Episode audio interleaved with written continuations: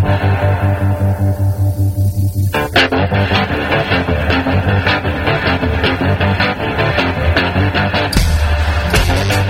listening to Cannabis Health Radio. Here are your hosts, Ian Jessup and Corey Yelland.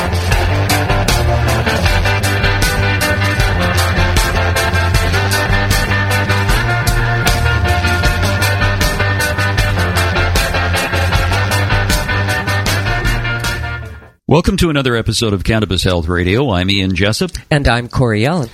Those of you who listen to this program on a regular basis are aware that we talk to people who have various illnesses or disease, many of them life threatening. Some people defy the use of conventional treatment and opt for cannabis oil, while others use a combination of both. Our guest today joins us from San Francisco, California. His name is Eric. He doesn't want us to use his last name, so we'll respect that. He was diagnosed with anal cancer, and he joins us today to tell his story. Eric, thank you very much for joining us. Uh, you're more than welcome. My pleasure. Give us an overview of some of the health issues you've been facing over the last number of years. My issues are um, I'm HIV positive for the last 28 years. I had anal cancer. I was diagnosed with hepatitis B. Um, I've got a seizure disorder. Uh, I've got high cholesterol. and um, I got uh, peripheral neuropathy uh, in my feet um, due to the number of medication and the chemo and the radiation I took in the past. Um, I've got um, AKI, so it's an acute kidney injury that was due to 2000 to a very powerful chemo that then I had for non-Hodgkin lymphoma. And um, that's about it. You know, it's. Um, I think that's enough. No, I think that's enough Yeah. too. Is there anything that is working very well for you physically? Tell me when you were diagnosed with anal cancer. I was diagnosed in 2013 um, uh, during a checkup. Uh, my doctor did a prostate exam and felt like a bump uh, in my anus just on, on the side. And he said, Well, let's go have that checked. So I went to the hospital, and uh, the doctor looked at it and said, We need to take biopsy of that because we don't know exactly you know the status of it uh, or anything. And at the time, it was the size of a pea, basically. So um, at the time, I didn't have health insurance, so um, it took two months to get the appointment to get to the doctor, and it took two more months to get to the biopsy. So by the time I got to the biopsy, the tumor had grown to about the size of um, chickpea, and they took four biopsy, and out of the four, one was positive. So now they get, they got back to my doctor, and they told me, "Well, we need to take care of that." But the problem here still I didn't have health insurance. So between the moment I got diagnosed with anal cancer and make a plan for treatment and get the the party going basically it took me no few months and what happened the minute that you start fooling around with a tumor it gets defensive and it started growing faster and faster and faster. By the time I got to this, not the surgeon, then I got to the um, oncologist, the tumor was the size of my thumb, basically. And I was lucky enough that the tumor was just on on the edge, so they could pull it out, you know, and they could see it without going into surgery or anything. At that point, that's when they, they started to decide you know, on a treatment. So, Eric, what sort of treatment did you undertake? What they prescribed me was two sessions of chemo. Um, that was a drip for uh, four days, twice. Um, and what they do, they co- they connect you with a pump that you, you go home with, and you get a drip of chemo for 24 for 48 hours. After 48 hours, you go back to the hospital. you put a refill, and you're good for another 48 hours. After the first um, chemo, I started um, a session of ter- a 30 uh, radiation. They prescribed 30 radiation. The radiation uh, were doing at UCSF here in San Francisco, and um, it it takes about five minutes. It's it's like nothing happened. You just you know they, they do um, a mapping first where they're going to pinpoint the tumor. But what they don't tell you, like they say, yeah, we're going to pinpoint only the tumor, but it doesn't work that way. The radiation goes all the way through your body and about six inch around the, the tumor.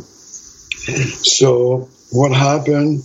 I, the first week, it's nothing really happened, but after that, just imagine that you you have white skin and you go to the sun uh, in the desert and you stand there for days and your skin become crisp and start falling off.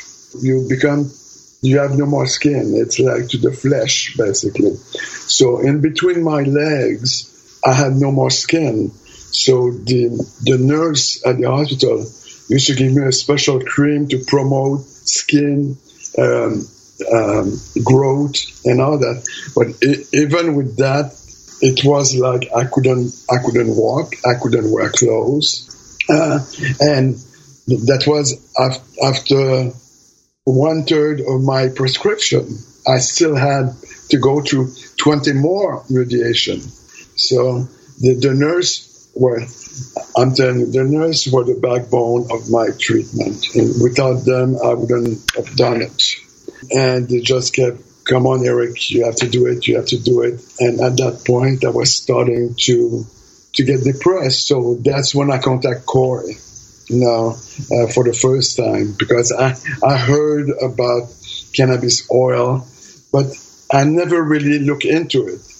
But I had so much time in my hand with the, the computer, I started to look into it. And um, Corey told me, Rick, Rick Simpson, look at this and do research. I, I just put the word Rick Simpson oil and I just went from there and from there and I asked Corey to point me in the right direction, basically. And I look into it and, and I didn't know how to to go about it, how to buy it or to make it or anything. I knew in San Francisco we had few dispensary. Um, so I asked my oncologist, I said, can I have a prescription for medical uh, marijuana? And she gave me one. So I went there and they were very helpful, actually. They, they had two kind of oil, one with, uh, with uh, high THC and one with a high CDB. And they told me, but if for cancer, get the one with the high CDB, and and they gave me the instruction how to use it.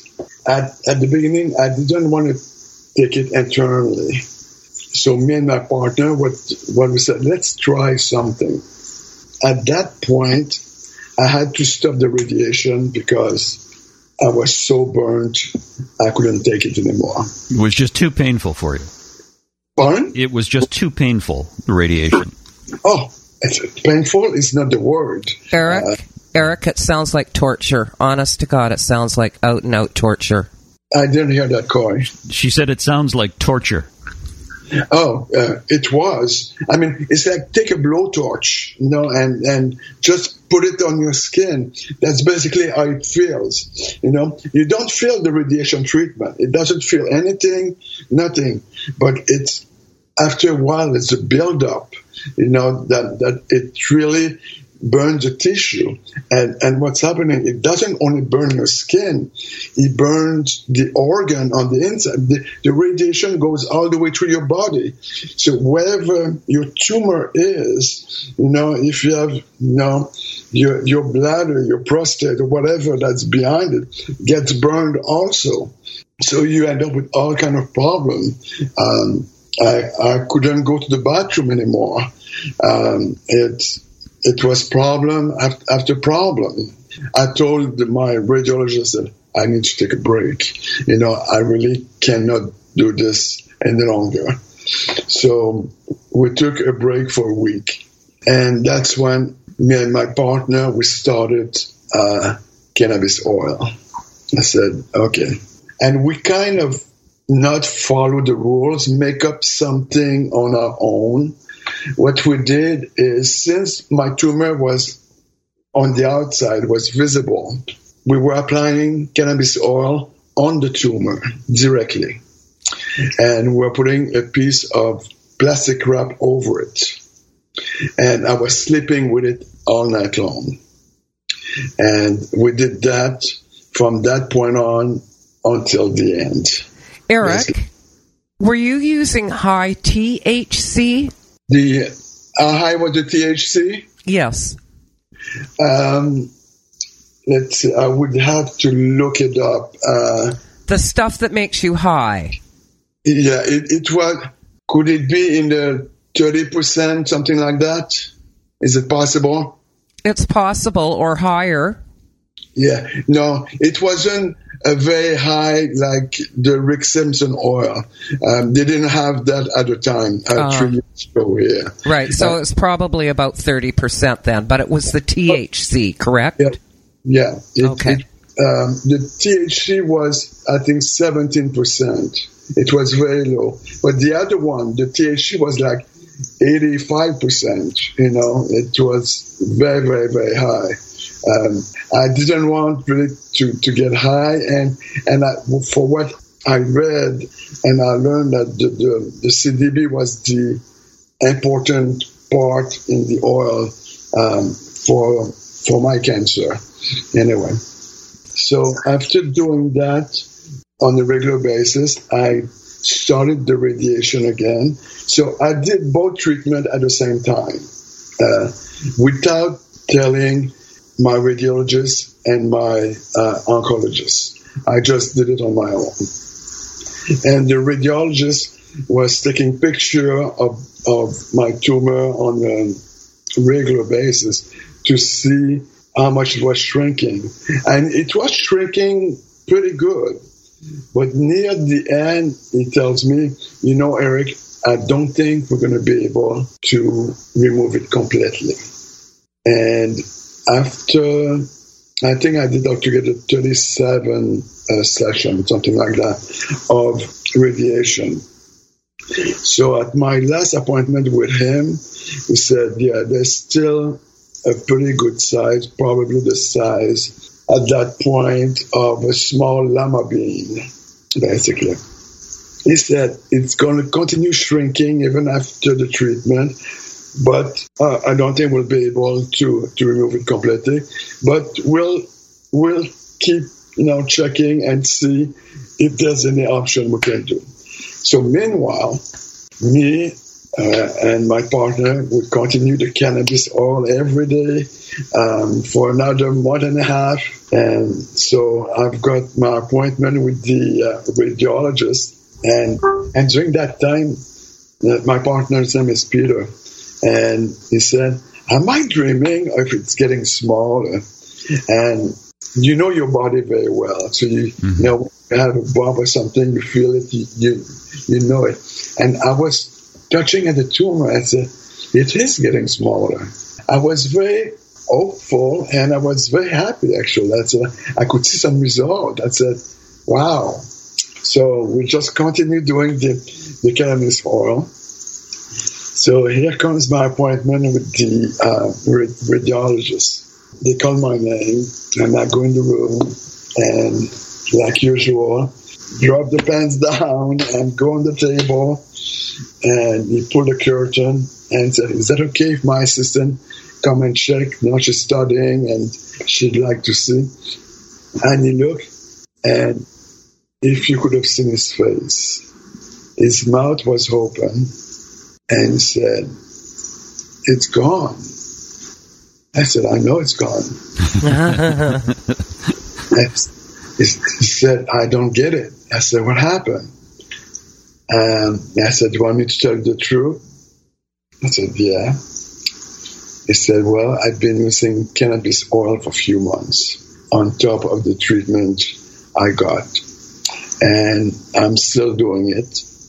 Uh, I didn't stop. And his assistant uh, looked at it and said, Yeah, wow, there's nothing there.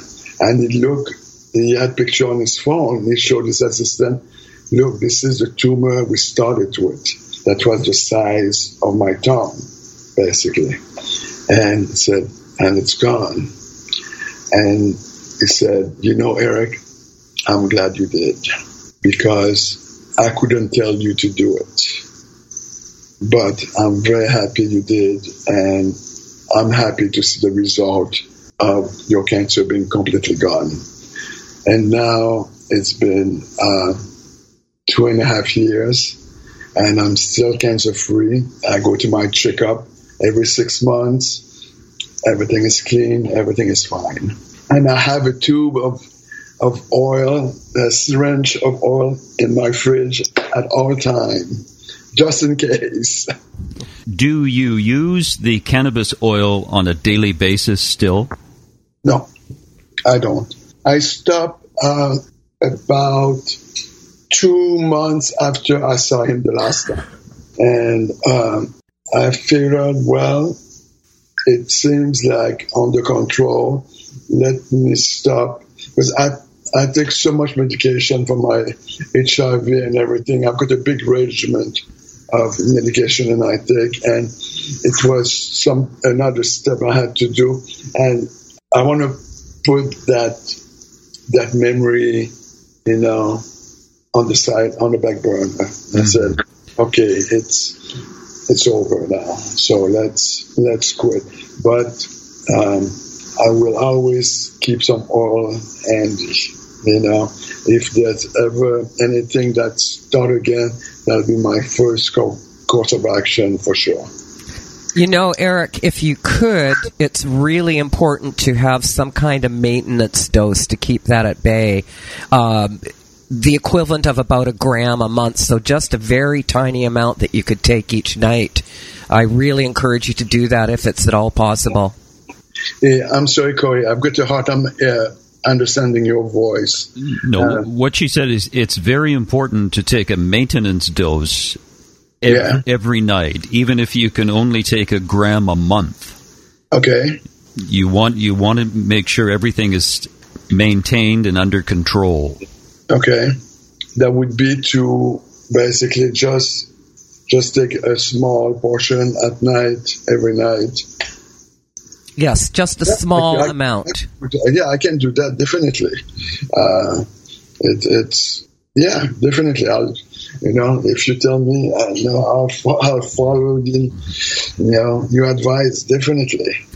Eric, did you notice any difference in some of the other problems, physical problems you had when you took the cannabis oil?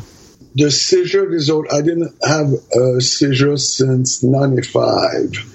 So, um, so usually, you know, when you have a seizure disorder, you have that aura that comes before you get a seizure. And I used to have that, and um, I don't have that anymore. Um, because I kind of see when you have a seizure disorder for so many years, and it's not epileptic, it's just a seizure disorder. So you kind of know how to deal with it. When you feel one coming, wherever I am, I know I have to close my eyes, I have to lay down on the floor and take some big breath, and usually the aura uh, goes away. Since I took the uh, cannabis oil, I didn't get any aura whatsoever, nothing. So that's one thing. The um, the rest of it, the neuropathy is still the same. And uh, one of my big problems is the cholesterol because with my HIV status, uh, I take some uh, some antiviral uh, medication that rise my cholesterol. And since I'm undetectable for so many years, um, it's kind of tricky to change my medication without um, uh, triggering my uh, viral load to go up. And I don't know if the cannabis oil can do something about it. I never really follow it um, with that. You know, I just basically use the cannabis oil to treat my cancer. That that was my primary goal. I just want to ask Corey a question here, Eric. When yeah. when Eric first contacted you, do you remember that uh, conversation you had with him? Yes. Yeah. Yeah. Yeah. Yeah, because I mean, it really hit close to home because that's what I had been faced with as well. Yeah. Very much so. You were very lucky, Eric, in having a good oncologist who knew that you were taking cannabis oil, but, uh, pardon me, it was a radiologist, wasn't it? Your radiologist knew you were taking cannabis oil, eh, but was supportive of you. Yeah, at the end. He didn't know during my treatment. Yeah. Uh, I only told him at my last visit with the radiologist. Um, that's how he find out. Yeah. And and he supported it. But at the time, for a reason, he couldn't tell me, go get some cannabis oil and do a cannabis treatment. No. Uh, he couldn't tell me that. But he was happy and I did it. And they probably wouldn't tell you that either, because if you went for the cannabis oil and did not do the treatment, then uh, he would not get the money that was required for the treatment. Well, that's it. You know? that's right. so it's, it's all about red tape and money and pharma- pharmaceutical, you know. Eric, I have read that people with HIV who take cannabis oil, now this is some people, and this is just a general comment, but yeah. people who take cannabis oil on a regular basis with HIV find that it helps them and their HIV goes into remission, if that is possible. Is that is that the incorrect term to use? I don't know if that's the correct term, but yeah, that's essentially what happens. Yeah. You become undetectable. Yes. Uh, that's right. Yeah. Yeah. So have you ever thought of that? Yeah. Uh, see, I'm undetectable for many years with my uh, antiviral medication the thing is, uh, the way HIV medication works is I've been HIV positive for 28 years. So I've been through the whole regimen from the beginning with AZT and all those bad drugs from the beginning all the way till today with with the new drug that are better. The problem with that is when you stop an HIV medication, you cannot get back to it because your body become immune to that medication. I don't know if you remember, there was a period where doctor used to put patient on um, vacation. They used to stop the HIV medication for six months, try to get the viral load to go up, and start them on a new medication to try to get them undetectable with that new medication. For some, for some it did work, and some it didn't. But they realized that you cannot, you can never go back to an old medication because that medication you you become uh, immune to it. it. It doesn't work for you. So in my case, I get some genotype tests and all that, and they know which medication works on me. Since I've been HIV for so long, I'm basically one medication from the new one.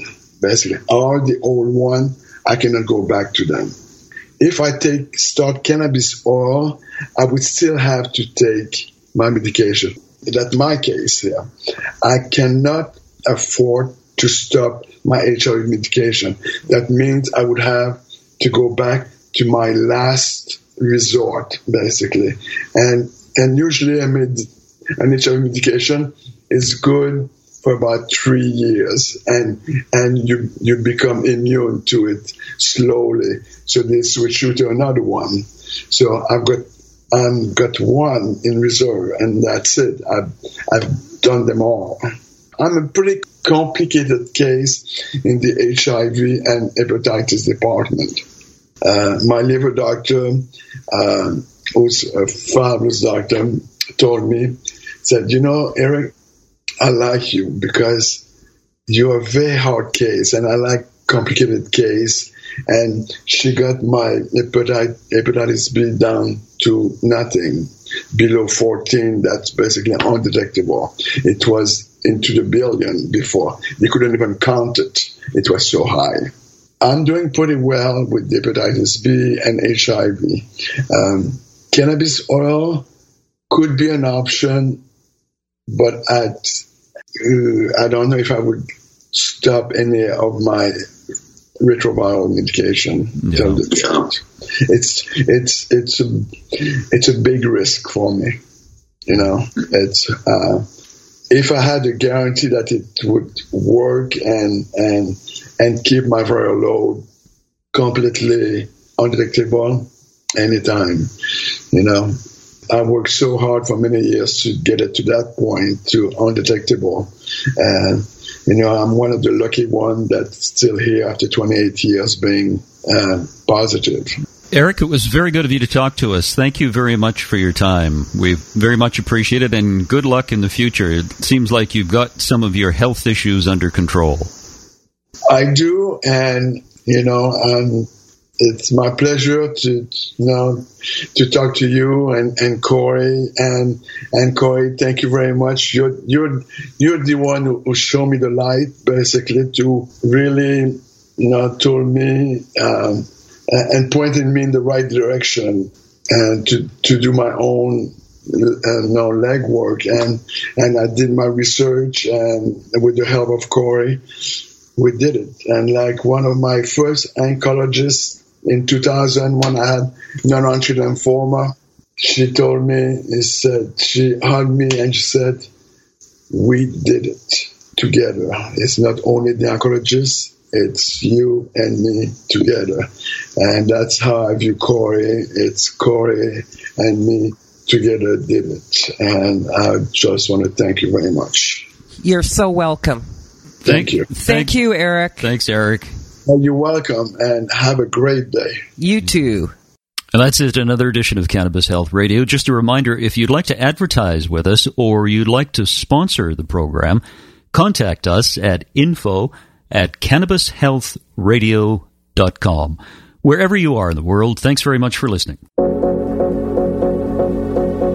You've been listening to the Cannabis Health Radio podcast. Visit our website, cannabishealthradio.com, and follow us on Facebook and Twitter.